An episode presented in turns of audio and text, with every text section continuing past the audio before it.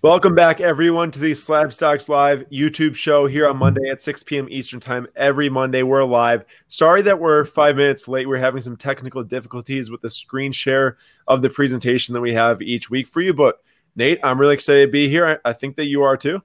Yeah, I am. I can't see anybody or anything, just the screen that I'm sharing with the uh, Slabstox thing. So if you have comments for me, I won't see them. Uh, if Aaron's doing goofy things, I won't see it. So uh, this should go well. If you all have a uh, comment directed towards Nate, you can say Nate, and then whatever you have to say, and I'll try to repeat it back for him so he can hear it. Uh, we did have to get him to screen share because I had some glitches with the new computer and screen sharing, but let's get right into it. How about that? You guys can see that now on the screen. Welcome, everyone. Matt, Tom, GT Black in the house. I know that you're here every single week, so we really appreciate that. So, yes, this is this week's live stream. We are talking about a lot of different things, a couple different questions, and we'll be fielding some live questions. So, Nate, go ahead and scroll on down.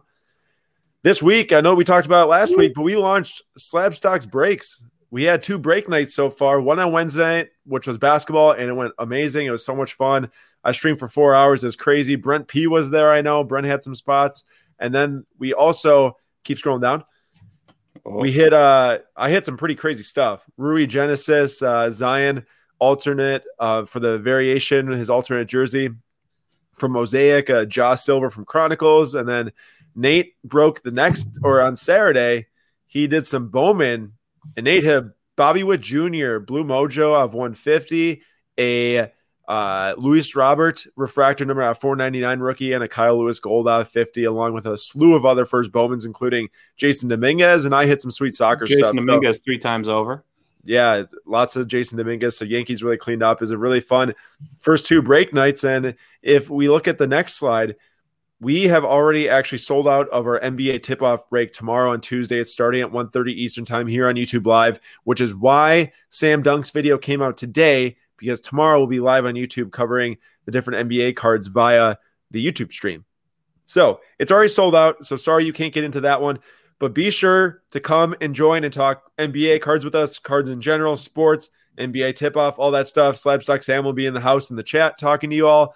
And then also, a way for you to get involved in the next breaks is at the end of the live stream. I will show on screen what is going on for the following week's breaks. And the Tuesday and Thursday of the following week, week which is the 29th and the 31st, I will post the breaks live at the very end of the stream.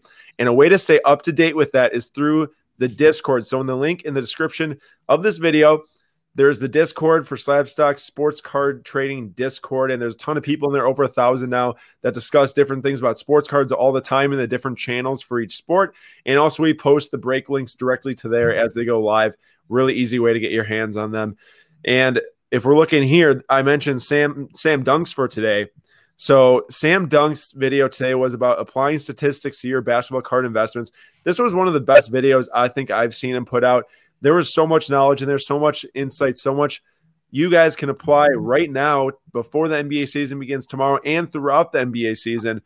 I think you guys will really enjoy that video. Be sure after this YouTube live, if you guys are free tonight or tomorrow morning, to hop on and watch that video. It's a really big time, and also Sam pokes fun at Nate about five times in the video. So I assume that's about uh, good stuff about our boy uh, Devonte Graham. Uh, you might you might want to watch the video or don't watch the video so you're not disappointed. hey, you know what? I know he shot like 39% last year from the field, but uh, it doesn't bother me. Does not bother me. That's 20 points a game right there from Devonte Graham on uh, like seven threes a game. So uh, who cares? There you go. So if you are wondering how you guys can submit a question for next week's YouTube live, right now we're about to go through a bunch of questions. If you're wondering how to submit a question for next week's YouTube Live, hop into the caption of this video and click on the Google form, and you guys can submit a question for next week's video, and we'll be sure to get get it in there for you. Uh, we don't have as many questions this week as normal. I think mostly because I was kind of occupied getting these breaks going. I forgot to post it a couple times at different places. Uh, the form, however, we do have enough, and then we also have you all in the live chat to keep us talking and keep us getting questions in during the live stream as well. So I appreciate all you joining. Card Hour, what's up? GT, what's up? Tom GT says, "Don't watch the video, Nate." I, I, see that. I pulled it up on my phone, and uh, yeah, GT, I'm definitely not going to watch the video because uh, there could be some there's some fighting words, some fighting words between me and Sam if you insult my boy Devonte Graham. That's all I got to say about that. Card Hour says, guys, hit that like button. It takes two seconds. And yeah, it really helps us out if you hit that like button and subscribes. It gets more viewers to our channel and to talk about basketball cards and soccer cards and football cards and baseball cards, all the different sports cards, and even some trading cards. That's a really great time here on Monday nights. So I really appreciate all of you guys joining Vintage Baseball Card Packs. Good evening. Now that's around 511. Let's hop into this show and let's get going with the questions. For the first question, it's Will Optic Football hold value being released too late? Is the smaller set going to help? So I do I cannot speak on the amount of cards in the set. I don't know if they released a checklist yet. I know for Prizm Football, it was a 100 card rookie checklist, which in my book is far too big. There is way too many rookies in that Prizm product. I actually think the Mosaic Football, I was waiting for a long time for Prizm Football to come out to actually analyze Mosaic Football. And once I saw Prizm Football come out with a 100 card checklist, I cannot actually say how many cards are in Mosaic for rookies, but I'd venture to guess it's smaller for two reasons. One is that they did not have actually, you know, the players playing in either training camp attire or in game attire. I know that the Prizm cards were airbrushed as well, but for Mosaic, they I don't think that they really included that many rookies that were like either in college jersey or not actually, you know, big time rookies. It seems like in Mosaic that the rookie checklist was smaller. If someone in this uh, chat wants to correct me, and tell me, or at least enlighten me on how many rookies are in the mosaic checklist. I should have went and looked before, but I w- would venture to guess it's not 100 rookie cards. In optic, I'm going to assume it's not 100 also. So that means that your hit rate's better to get good rookies. And also with optic, it came out after Prizm. Uh, mosaic came out before Prizm. Normally, I want to say that like in basketball, it goes Prizm, then optic, then select, and then mosaic for football, it was all jumbled around. So I wasn't really confident in football products this year. Like I didn't really know what was going to happen. I didn't know if Mosaic was going to be, you know, a hit because of Prizm coming later. I thought once Prizm came out, Mosaic would take a huge hit. But honestly, like I'm seeing a lot of people really enjoy Mosaic and really enjoy the cards and the hit rates in them and not opening up a $1,000 hobby box of Prizm football and getting nothing because the hit rates are very tough. Obviously, you can hit a huge. You can get Herbert based rookies. You can get Herbert silvers a numbered number autographs. Same goes for Burrow and Tua and Jalen Hurts. But Mosaic, I, I hear, is a better hit rate, especially with most likely a shrunken checklist. And then for Optic, I have on the screen there the 2019 Optic football hobby box value, and that's $450 was the last one to sell. I'd assume that Optic hobby from this year is going to release way higher than 2019. Nothing against Kyler or DK Metcalf or any of those players out there. But to me, 2020 football seems far more loaded than 2019. Nate, I know that you and I aren't necessarily like huge football guys in terms of like analyzing the checklist and the investments and the cards and the, everything, but just like first initial reaction is that 2020 optic is going to be a far better set than 2019 optic when you have guys like Daniel Jones who are struggling and uh shoot who else other than Kyler? Why can't uh, I think of Drew Lock? Drew Lock. I couldn't think of the other guy. Uh, uh, you know, Gardner Minshew, who is now going to be uh, unceremoniously replaced by uh, uh, the kid from Clemson. Why can't I think? Trevor Lawrence. Right. So GT Black said that Mosaic only had 50 rookies. So that's half. That's half the amount of rookies in Mosaic than in Prizm. That definitely means that you're more likely to hit a good rookie. And there are college uniform cards of the guys um, like Herbert and like, or at least I, I believe that there are. I'm trying to just think back in my memory bank here. I know that there was like a Ohio State cornerback. Can't think of the name. I, I want to say Jeff Okudah, but I don't know if that's him. Um, there was a variation of him and Jonathan Taylor, I believe, as well. Those are variations and not part of the 50 card checklist because I believe they're variations of the 50 card rookie checklist. So that to me just makes a lot more sense. Tony, top 10 Tony in the house. What's up? Ew. Um, and then also we get we got some other guys joining in, but uh, yeah, I, I don't know if it's going to be valued higher or lower. Probably just right because any football that's coming out right now is doing very well because of the obvious Joe Burrow, Tua, Justin Herbert, and Jalen Hurts. It's a loaded class as of right now. But Nate talked about it last week that you never really know. You never really know who's going to keep it going. You never really know who's going to come out of nowhere. If you think back to 2018, um, with Lamar Jackson picking up at the end of the Ravens season and Josh Allen not playing well at all. And then Lamar Jackson win the MVP and Baker was rookie of the year. And now he's obviously still playing well and they're doing well, but it's not like Josh Allen who came up and now was the best one. and Sam Darnold obviously on the terrible Jets. But uh, yeah, they won yesterday. They did win yesterday. Got their first win of the season. Uh, congrats, Lou. Even the, even the Jets. The Jets are so bad they can't even tank correctly. The Jets are so bad. Really amazing that they blew that number one pick. Do you think the Jaguars are going to blow it and get, get another win, or do you think they're just going to? Uh, well, the Jaguars have been oddly competitive for a bad team. So well, they they almost beat the Packers and they almost beat the Vikings. I think. Yeah, I believe. So it's like the Panthers are four and nine, and yet they've lost uh, or four and ten now, but they've lost eight of their ten games by one score or less, or just one score. You can't lose by less than one score. Yeah. All right. Do you have any thoughts on that? I talked for a long time, but I don't know if you have any thoughts on that. Um, my only thought is that four hundred fifty dollars for this box is absurd. What was the prices? We don't have prices for the other boxes. I mean, there's some pre-order prices. There's pre-order prices probably out there in 2020, but I'm just going off my instincts that 2020 is probably going to be like 750, 800 dollars. A Prizm is a thousand. I just think those prices are absurd for going for just you know you just want you're aiming for three dudes and maybe a fourth if you're talking Jordan Love, but you're aiming for three quarterbacks. Wait, oh, you're, you're talking for uh 2020? No, you're aiming you're yeah. aiming for five with Jordan Love. Jalen Hurts. If You're forgetting Jalen Hurts. Oh yeah, yeah, yeah. My bad. Uh, so you're aiming for five quarterbacks, but you have a hundred different guys you can get. So that's uh, in Prizm. In Prizm, there's a hundred different guys you can get. Oh, I'm having a bad time paying attention here. Uh, I know. Also, trying... if anybody's wondering why it looks like I'm looking down, it's because I am looking down because I'm I can't see Aaron's face on this screen, so I'm looking at the screen on my phone as we're as the video is going and reading the the stuff. So, uh, if it looks weird, it's because it is weird. All I'm going to say is Optic for 700 is a no go for me. Uh, every day of the week, I'll take that this? money and buy an Aaron Rodgers Topps rookie PSA 10. That's a that's a good call right there. What if you're investing in it sealed and you're talking about wait wait a second before you answer. Optic for 700, Mosaic for 700, or Prizm for 950, probably a thousand right now? None of them. What if you had to choose one? If I had to choose, I still think I probably I probably go Prizm for the 200 more. Yeah. I I I think that I don't know, it's interesting because it's a better brand but harder to hit. And that's how it goes a lot of times with that's too, because it's their main set, you know, just like in Topps Topps flagship, they're gonna include way more rookies than they are in a smaller product that's more expensive and everything. Mm-hmm. Kind of interesting. All right.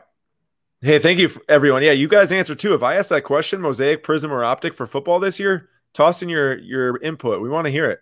Appreciate all 50 of you joining in so far. Uh, definitely that's hit that like button too. Point. Mosaic only because it's a first year set. And you know how people are weird about first year sets. How they really get into it. Yeah. For sure. All right, you want to read this one? Yeah. Do you guys think a card market crash back to pre COVID levels is ever possible, or is it past the point to where the market has a steady floor? If so, what do you think could be the catalyst for such a crash? In my opinion, one would be the real economy crashing because people would have less money to spend on hobbies and non necessities. And number two would be the absurd prices for boxes that are a thousand plus and unsustainable and crash the demand, especially for people new to the hobby. Obviously, hope a crash never occurs, but it's smart to know the possibilities of it. Aaron, can I answer? I had some thoughts on this earlier. Can I answer? Sure. Yeah, go first. Number one, a lot of people are doom and gloom constantly. And I don't feel like a lot of people are enjoying what we're going through right now. They're just, and I understand it's probably smart to look forward towards the future, but they're just doom and glooming the future instead of enjoying the moment we're in right now. Number one. Uh, number two, the uh, absurd prices for boxes, thinking that people will be out. That just means that these boxes are going to be bought up by more breakers, and people are going to buy spots instead of whole boxes. And these cards are still going to get out onto the market, and you're still going to see um, a bunch of singles, more singles than were ever in the past, type of thing, because breakers will just become more popular than people buying whole boxes. I think. So I don't think. Uh, I mean, obviously, everything goes and is cyclical, and we will eventually see a downturn in this market at some point. Just happens in every market, but uh, to be all doom and gloom and to be like, "Oh, look at these box prices," I think there's things uh, built in to uh, fix that. I guess. Yeah, I think the same. And to point number one about the uh, overall economy crashing and stuff, I mean, if there's anything in my mind, like whenever I talk about how the market's going, how it's going in the future, where it's heading towards, a lot of that is like ignoring outside factors. Like if all things were constant with the economy, we would definitely see this market keep on roaring. I mean, to think about the amount of people involved right now compared to a year ago was ridiculous. And to the amount of people are enjoying it right now to a year ago is insane. And that's not going anywhere anytime soon. I mean, even when people wanted to push it at the absolute hardest, I remember back in August when Sam put out the video, The Sky is Falling. There were people saying that Prizm based rookie Luka PSA 10s were going back down to like $250. There were people that were saying, oh, all you guys are wrong, all that stuff. Well, look at this. Once basketball comes back, as it does every year going into the season, um, the market's stronger than ever. This past, I'd say the past three weeks has been the strongest the market's been ever. I can say it with great confidence. And obviously, you know, we're doing our part to be out there in the market and helping getting others gr- involved and growing as much as we can. Uh, there's so many other people out there like us now, which is why the market keeps on expanding. I mean, just think about every new person that comes in here with a voice and talks and shares and all that stuff. It's just another person they can reach to get involved in the hobby.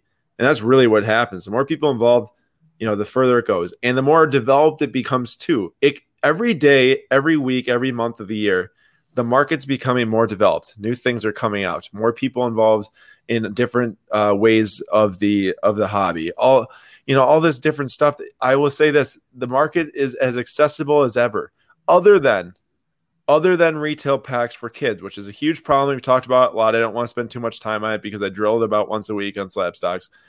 But my point is, is as a as a someone who wants to buy and sell cards, collect them, trade them, sell them, you know, as they're watching basketball games, it's never been easier than right now. And that's not changing, and it's just going to get better, and it's just going to get more advanced, and there's just going to be more ways to do it. I mean, you can literally buy parts of cards. You can buy whole cards. You can get a breaks. You can rip packs yourself. You can invest in eBay. You can go to shows. You can you can literally do so many different things. And that's why I think that it's just so important. So many people out there in the media and social media are talking about. It. I mean, like Nate said, this is not me sitting here and saying it's just going to go up forever because that doesn't happen. We even saw it go down hard during August. We saw basketball prices drop like 40 to 50%. Congrats to you that were confident like us and stayed in it and talked about it and bought it and all that stuff. Congrats.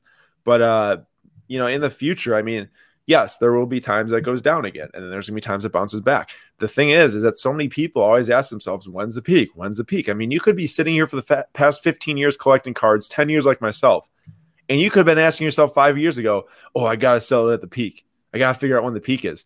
Well, you would have been dead wrong for five straight years about the peak. Yep. And you're never gonna find it because in five years, the peak could have happened 10 times over. It could have went like this, then like this, and up and down all the way up the graph. And you see it all the time in like all time graphs. You see them go up and you see it go down a little bit and then back up. And there's always like this new floor that's kind of created. So like I think that it was really, really important that August prices dropped by 40% because it dropped down to a point where people that were really interested and really involved could buy back in and get into these cards and have them. And it gave myself you know a sense of confidence again that they're not just buying constantly on the uprising. And then it gives you more confidence for the next time that this happens and comes around. If this happens with football this offseason people are probably going to have confidence because of what happened this past year. Yep. you know like there's just so many things there's so much data out there so many psa pop reports so much ebay data i mean you guys can study as much as you want and you guys will have so much confidence going into you know what you're doing based off of past history and you know that's why that's why that's my answer to this question. But I think it's a great question to ask, and I think Steve asked that. Steven, uh, I know you're in here all the time. You might not be here today, but I uh, appreciate the question a lot because it's a good one. Uh, and we have a six hundred dollar stimulus check coming, and since six hundred dollars doesn't do much for most uh, most people, I'm sure it's just going to get blown on cards. Yeah, I was actually going to bring that up today because I just saw that. Get ready for another round of uh, spending. Yeah, not not twelve hundred dollars this time, but uh, six hundred and. Hey, it's it's still something a lot of people in the market. I mean, six hundred dollars is helps anyone out, but a lot of people in the market are, already have that five hundred dollars that they're placing on cards tomorrow. So it's just gonna be an extra six hundred dollars to place on cards tomorrow. Yep, that's true. All right, next question. Huh? Let's do it. Did, did it scroll? Yeah, I was just getting to the question on my screen here. Okay. I've seen a seller on eBay selling replica tiger stripes of Zion, Luka, LeBron. How should we feel about that? So on the screen here, this is from Tony. Thank you. On the left side, you see the real tiger stripe from Prizm Choice of Zion. And these things are huge cards. Personally, I've never been like a huge fan of tiger stripe. I liked them a lot, just like as a card that goes up in value with everything else, because that's generally what happens of these good cards. But uh not like a massive fan because it's really hard when you don't know the print run to actually like love a card. Although I will say I love Mosaic Genesis, partly because I hit that Rui and I feel kind of partial to them, but they do look really good. Um, I'm not so I'm not so sure on like the the animal print. Like I do like zebras though for for select. Not just I just not sold on the tiger yet. But uh obviously they're huge cards. I mean, Zion is like 8 to 10k for a real tiger stripe. Now the issue is that you got people on that right side creating these reprints and replicas and then they stick them in front of a national treasures box. So the way that this one was known to be a reprint was that in the title it said RP. So it wasn't even really that discreet. It didn't say reprint, it didn't say facsimile or any of that stuff. Um, RP and someone new into the hobby sees this and they go, "Oh my gosh, Zion Williamson, Tiger Stripe, a thousand dollars. I can't lose," and buys it. They get the fake thing. Do they even know it's fake? Like, who knows how good these things yeah. are? They might not even know it's fake. They well, might go to a show. It's fake by the amount of stripes on the side. That's for sure. Well, okay, yes, Yes, yes. But let's say, let me say this, Nate. If you aren't someone that looks up what the other one looks like, if you're just new, yeah, correct. You might not correct. even you might not even know it's real or fake. And then you go to a show, and then you try to sell it at a show. Next thing you know, you got like 20 people accusing you of selling fake cards. Yep. So like this isn't even as much of an issue as like, oh, this is a ripoff, as like this could seriously like affect.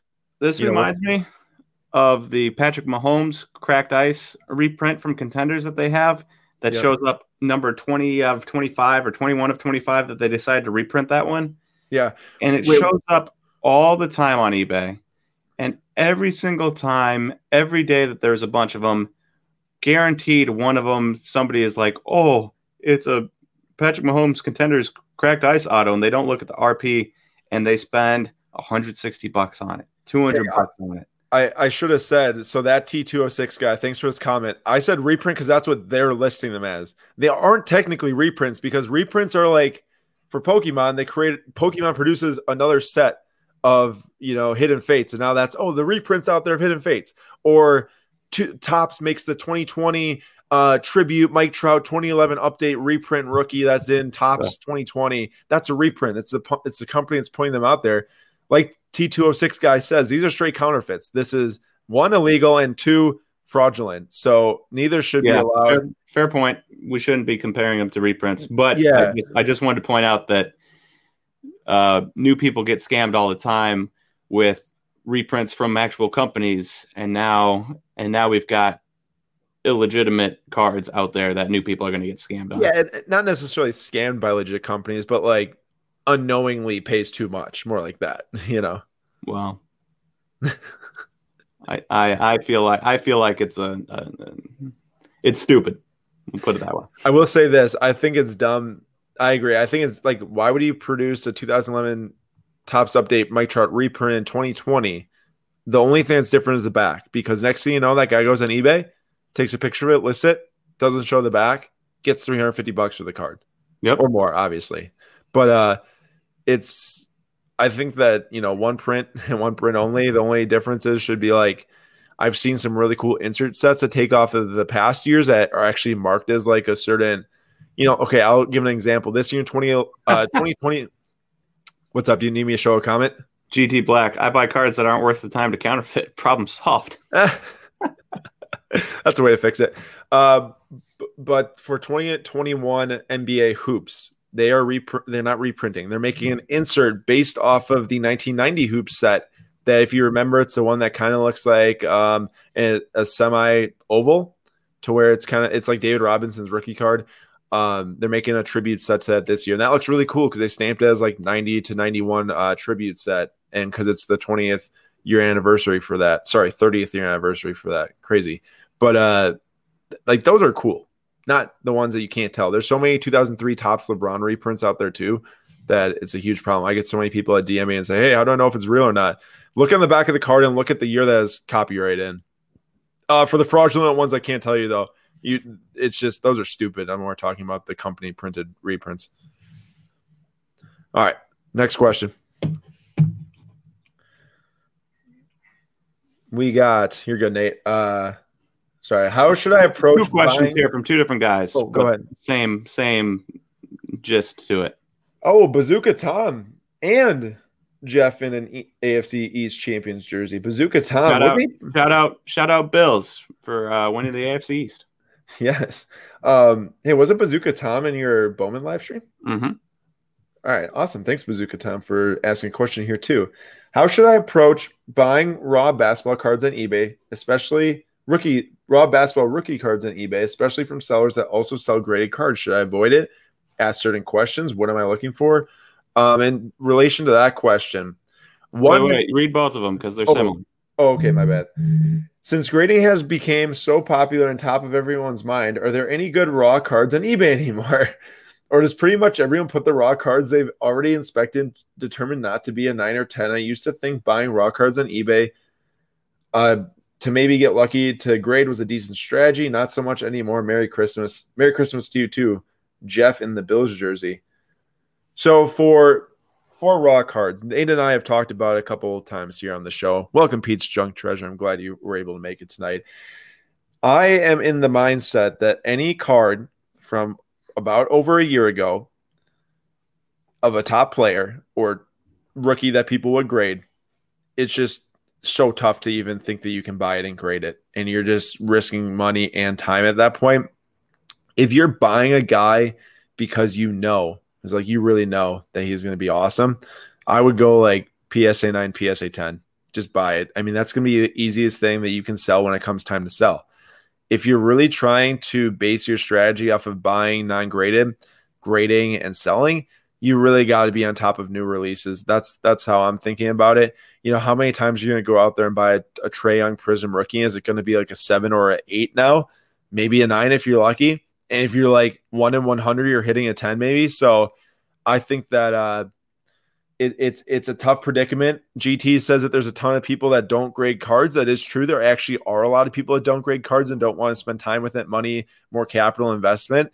But I still think that they've changed hands so many times at this point that your risk is running super high.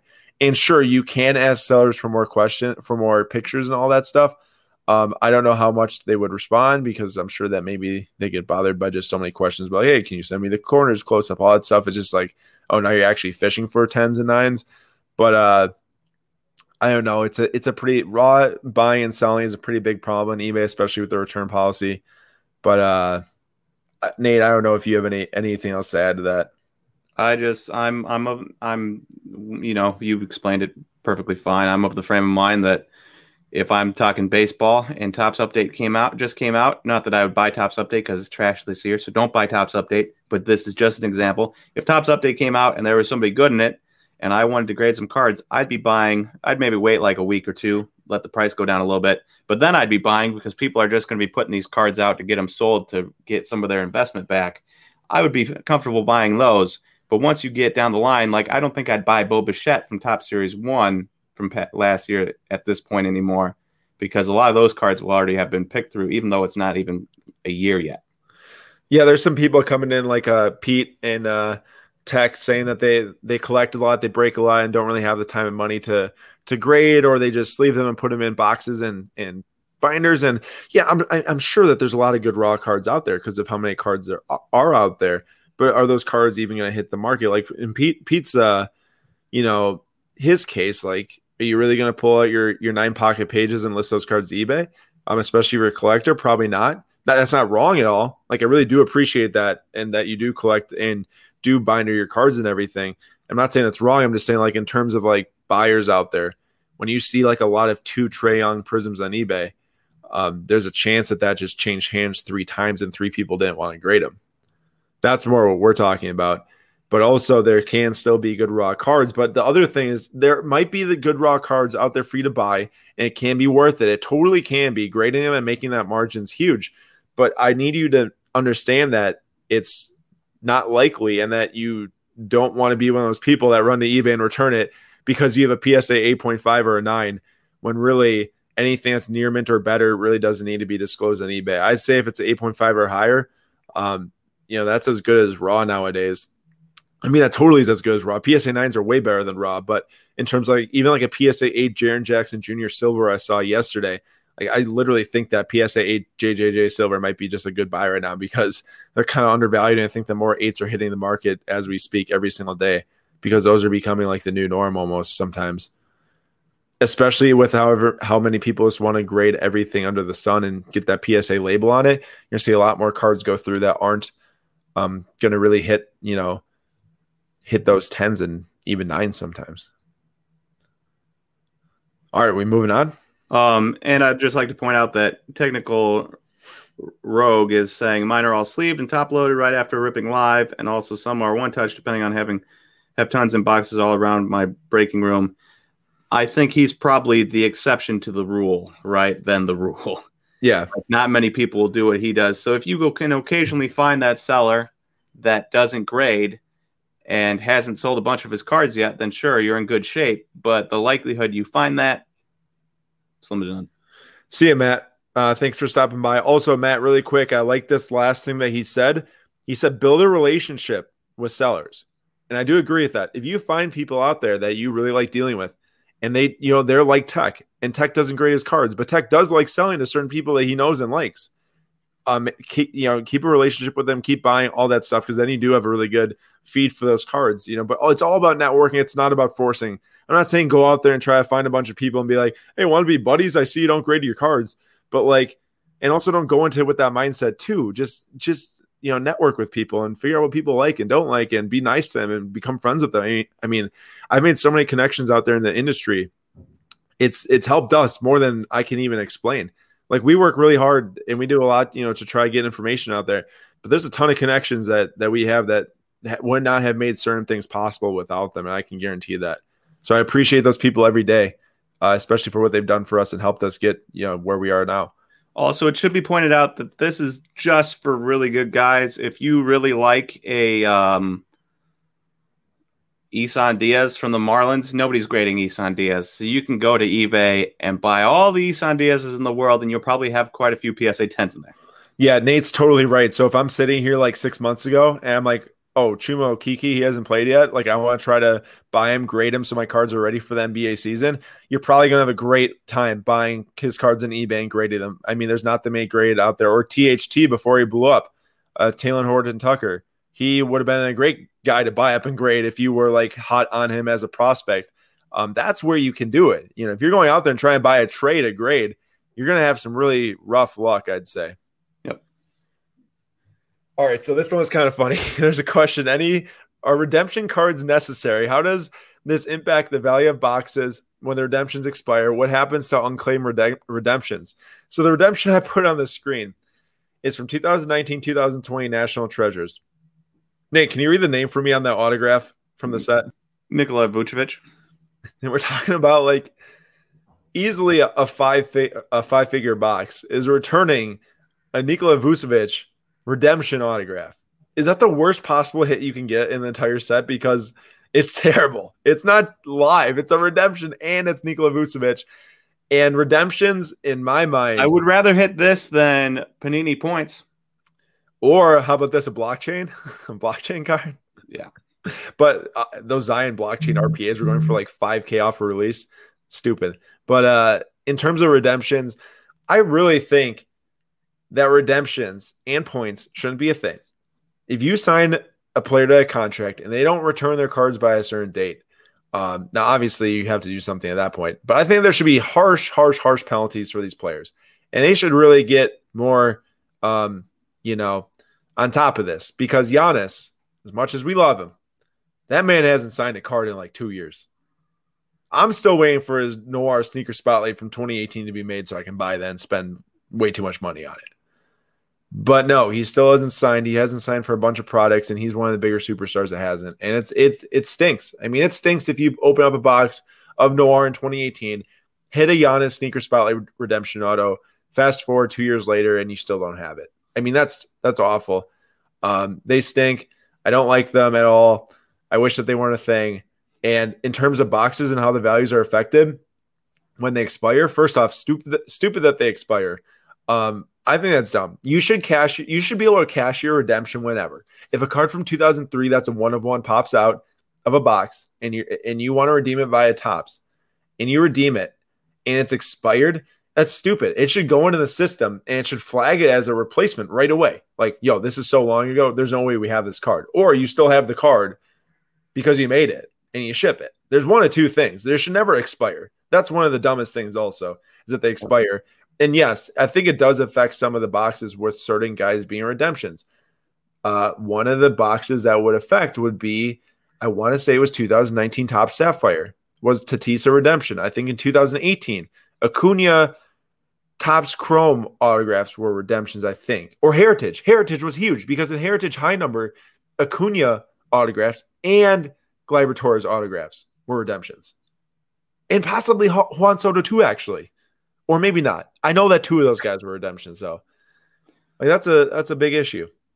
Hey, uh, uh, Kickdown says redemptions are fine if we're talking six month turnaround. This two year crap is dumb. Um, I can't believe I'm about to say this, but shout out Leaf, shout out Leaf because one time we got a free redemption of some college Simmons, some defensive end Simmons something, and uh, we sent it in, and I'm pretty sure that card got mailed to us in like two weeks. Uh, let's make it clear: we did not buy a Leaf card. We were given a Leaf. We were given a we were given a redemption. I'd never had done a redemption, so I was like, "Yes, I'm going to send this in." And it literally came in like two weeks, maybe even less. It was incredible.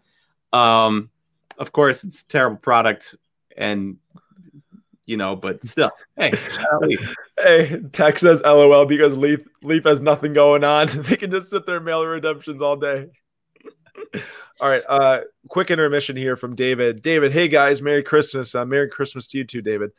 Do you think PSA will ever do subgrading like Beckett? So many times a card is returned and you wonder why it got such a low grade. Thanks. Smiley face. Um, I appreciate that smiley face. So with with subgrades on cards, I don't I I really don't see the point if okay, I see the point if it's like AI grading and they have legit call, like reason to put them there. Like you can literally say like that it got a 9.25 out of whatever because it analyzed it through the grading uh, AI brain stuff and whatever, all that technology. But for subjective grading from actual people, and you see cards get cracked out that have 8.5 corners and resent in, they get 9.5 corners, or they have a 9.5 surface and now it has an 8.5 surface. That just completely destroys all subgrades for me. Like I don't even care anymore because of the, that fact alone. Um, with PSA, I just think that there's no point for PSA to go to subgrades if they're thriving without them. They, they would just hurt themselves. I, I really think they open themselves up to more criticism, which, while yes, it is maybe a little bit more transparent, I don't think it helps. It doesn't really help Beckett. Beckett's not like thriving. They're actually going down. They're going downhill. I'm not saying they're going all the way down, but uh, even though I have made some really hot takes on that before. But uh, I see no reason for PSA to ever add subgrades until something like AI grading. That makes sense. Or they have a cool QR code on the back to where you scan it and you actually see all the exact specs on the card. That would be really cool. That'd be something cool. that I think that they should do in the future if they do implement AI grading, which under Nat Turner I think will happen um, at some point, not sooner rather than later, but whenever they can get to that. So that's my thoughts. I hope you enjoyed enjoyed that answer. And if anyone has any thoughts on that too, throw them in the chat because I think that that's a cool discussion. One of which I do think that other people have differing opinions than me on. I'm not saying I'm right. I'm just saying that I think what I think for those reasons. Okay. Next question. You got that? Where do you see the card market going in the next year? Are people in the hobby for the long haul, or is this just a trend that will eventually decrease in interest? Your opinion on that? I think it's From Ricky uh, Poldia, Polito. I think that's probably supposed to be an L. I think this question relates a lot to what we were talking about with that uh, the COVID talk, pre-COVID and whatnot. Correct. Um, I don't think it's a fad. There's no way we see money coming in that's so big that is in so many different places, in so many different investment firms, in so many different fractional share companies. This is serious money I'm talking about. This is not like your average millionaire chilling at home. Those guys were buying like a year ago. Now you have like billion dollar funds getting involved. Yeah, there's too much there's too much big money for it for them to let it go downhill. And I'm not necessarily saying like that there won't be peaks and valleys like we talked about, but in terms of like actual interest, it cannot in the next year and will not. And that's obviously just my opinion. I just think it's going to keep on growing. More accessible ways for people to get involved. We're really trying to do that for a lot of people at the uh, lower entry point too. Yes, we're going to offer, especially in our breaks, some higher higher dollar, really cool breaks, really historical breaks. But uh, we're also keeping in mind that that's not the only thing. You know, we want to offer those budget less than ten dollar breaks for people to get involved who can't otherwise. You know, you hop onto other breakers and you might not be able to get a spot for less than seventy five dollars, but we want to offer as much as possible. You know, between the ranges of ten and forty dollars. Um, it's really important to me. It's really important to our brand and our mission and what we're doing here. Um, but also we we keep in mind that there's a lot of fun to be had out there with some really high dollar products. So we'll definitely get that involved. And also, which I placed some orders for some sweet products I think you all are gonna really like. But uh I I don't see it. I don't see interest fading. It's not a fad. If it's a fad, it's like a couple of people come in and pump it up a ton and then fade away. It's not what has happened. Even when Gary has kind of went into the back spotlight, it's mostly because of his other things in life, external ventures that aren't even related to cards dominating his time. Um, just came on, posted something Instagram yesterday with some sweet cards he has and stuff. Like, you know, those people who are silent, then really into it, then silent again. Um, you know, some of them maybe are are wishy washy with it, but there's certain there's a lot of people out there that are not, and we're one of them. I mean, if there's ever a downturn, which we kind of saw in August, I mean, we powered through and put up as much content as we did when it was hot. When COVID hit in March, uh, basketball got suspended, the NBA, we were still pushing as much as we could. You know, like it was now covering what's what's going down and where can you look once it starts to you know tick back up. How do you invest when a floor gets hit? That's what we covered a ton in August and September and October is watching for the floor. I think I put up like three or four videos that were like talking about hitting the floor.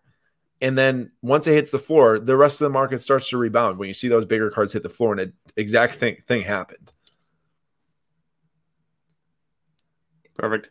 Hey, uh, Dylan M says, uh, asks, does the grade hurt a one on one card, even if it has nothing to compare to? And just to answer that quick, I feel like there's two school of thoughts.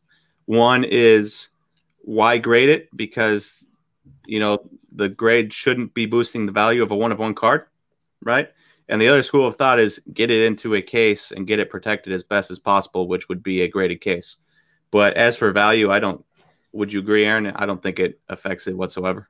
I think that if you have like a PSA 10 or 9.5, it definitely gets more people involved than like looking to spend big dollars. But I don't necessarily think if you have like a PSA 7 or 8 that people are going to be like, this is worth so much less compared like you would with like a base PSA 10 versus an 8 or like a silver 10 versus silver 8. Um, I really think that uh like I have a Jonathan Taylor 2020 Prizm Black Mosaic rookie from Draft Picks, one of one that has a it's a PSA 8. I got it and a Ben Corner. Was I going to return it to the seller because I had a Ben Corner when he sent it and I didn't know when I buy it? Absolutely not. I'm not selling that card. I graded it, got a PSA 8. I knew it wasn't going to get a 9. I knew it wasn't going to get a 10. Truthfully, I thought I was going to get like a 6, but I was pretty surprised by the 8. And, uh, it, you know, it's all about getting that case, protecting it, making it displayable. Like, honestly, like, I really think that getting it graded just makes it much more displayable for myself, too. And, like, you know, it's going to case. It's awesome.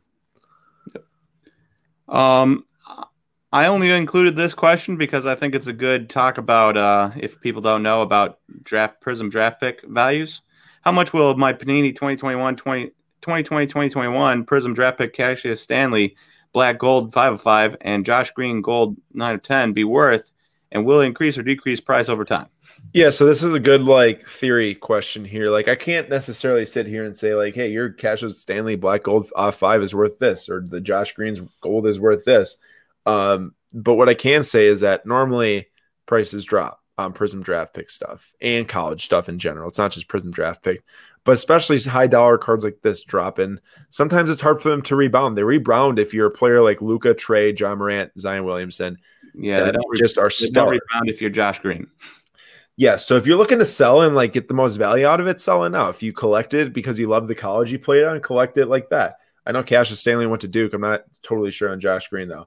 Um, but also will it increase or decrease in value over time? Totally depends on the player. For those of you on a budget and like just love the Prizm brand and love getting cards of great players, by the time that Hoops drops at the end of January and then Prizm's coming in March, you might want to look in there if you're a really, really big budget guy. Like if you can get some rookies for like a couple bucks and grade them, you know, like that's not hurting you, but it's just not the allure that other people are looking for. Also, one more thing to be said is that this year Prizm Graphics is going to operate separately than it has in other years because of the lack of 2020 2021 product because of COVID and delays and the season game pushback. Um, it's going to operate differently. We've already seen that a lot.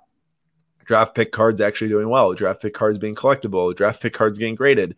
Um, I mean, Zion draft pick PSA 10s are like probably a hundred bucks for a base rookie. Like that's not bad. Like if you bought those things for like 10 bucks and grade it or whatever, like that's not bad at all. Um, you're still making money. It's just a less secure, less way to do it and less exciting, honestly, in my opinion. But I still think that it's it's it's out there for the budget people, and, and that's not a bad thing. That's not a bad thing at all. Speaking of budget and Prizm draft picks, like I was saying, keeping in mind how we, we want to get people involved on a budget. I got some Prizm draft picks in the mail that we're going to be listing for a break tomorrow night. It's going to happen at the end of the live stream of the NBA tip off break. I hope to see you there. If you don't know it about 1 30 p.m. Eastern time, I'm starting the NBA tip off break. All spots are already sold out, but there's some really sweet products getting broken. Our first hobby boxes are actually being broken on the channel, which is going to be really fun. Um, but I would uh, highly implore you if you are on a budget and want to get involved in break and discuss with other people and take part in something, our community, I really implore you to look into that Prizm draft picks because you know you can get some of those cards for cheap that you can grade. I'm going to treat your cards right, so you can definitely get a shot at grading them too. Perfect. And then last question, and Aaron, we will get you out of here before your six o'clock cutoff, uh, which is awesome. good. Um, could the Luka 2019 National VIP promo see a price rise since it looks very similar to his rookie select courtside? It could be more a more affordable option for those who can't afford courtside. And that courtside at seven thousand dollars is just so wild. Hey, hey, it should be. It's a pop like two hundred. Oh, think. I understand. I understand. Yeah. It's just well, do you know what's funny is that I swear for those Slabstox diehards out there, I appreciate you guys a lot, by the way, watching everything, uh, liking the hitting that like button like Card Hour does. I really appreciate that. Um, I, you would have known for forever that we love select and select courtside, and a lot of it has to do with aesthetics. A lot of it has to do with design. A lot of it has to do with pop reports and Prizm like feel, but in a different set. Um, because I'm not going to lie, Prizm sometimes isn't the best. Like it's just not like the quality control was worse this year in 2019 Prizm than it was in Select. Um, now sometimes that does help a lot. Like Zion Prizm Silver PSA 10s would not be five grand if it wasn't a really tough grade. The, the Luka Select Courtside PSA 10 is a far easier grade than a Prizm Silver Zion. So it helps and it hurts at the same time. It's kind of a double edged sword. Now, getting back to the question and this VIP card on the right. So that's a 2019 card. That is not a rookie card that card is from a convention exclusive. You have to spend it used okay, check this out. You used to have to spend 30k directly in product through Panini live at the National to get access to these gold these gold uh well that actually might have been the VIP pass in general, but you have to spend a bunch of money. That's my point. A bunch of money and to get these gold packs from the National. I guarantee you that number goes way up this year. The dollar amount on that probably triples in value this year at the national versus last year. The amount of people at the national is going to like 10 times this year versus the last year. Maybe not that big because that's like a million people at that point. But we uh, had, yeah, we had a hundred thousand. Yeah, it's like hundred. It's like last year, Chicago or two years ago, Chicago National. Yeah, like 120k. Honestly, I wouldn't be surprised if over the five days a million people walk through the gate. I would not be surprised if a million people walk through the gate over the five days total next year. Now, if it just depends, I guess, on how much people are traveling at that point. Oh, that traffic would be atrocious. I know we got to get there early. Cool. I mean, I know we're going to, but uh, and also we have a booth there for those of you that haven't that haven't followed this for a long time. National Chicago 2021 is going to be the biggest sports card show ever. I can guarantee it. We will have a booth there, booth number 695. We were booth number 695 two years ago in Chicago, or a year and a half ago.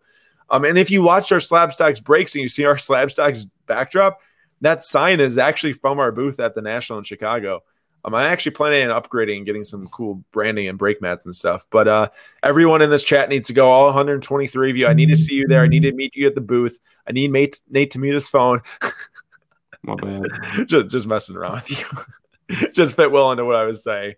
Um, okay, I, I've I've rambled on for a long time.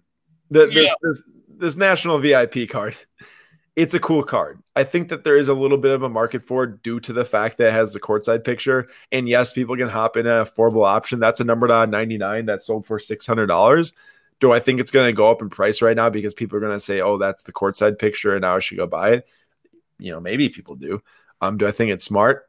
Not super smart because there's never really a market for national VIP cards. But I guess if there's going to be one for any card, it'd be this one, um, I'd say. And also, for those of you that do not know, I think the opulence rookie patch autos of Luka have that same exact picture.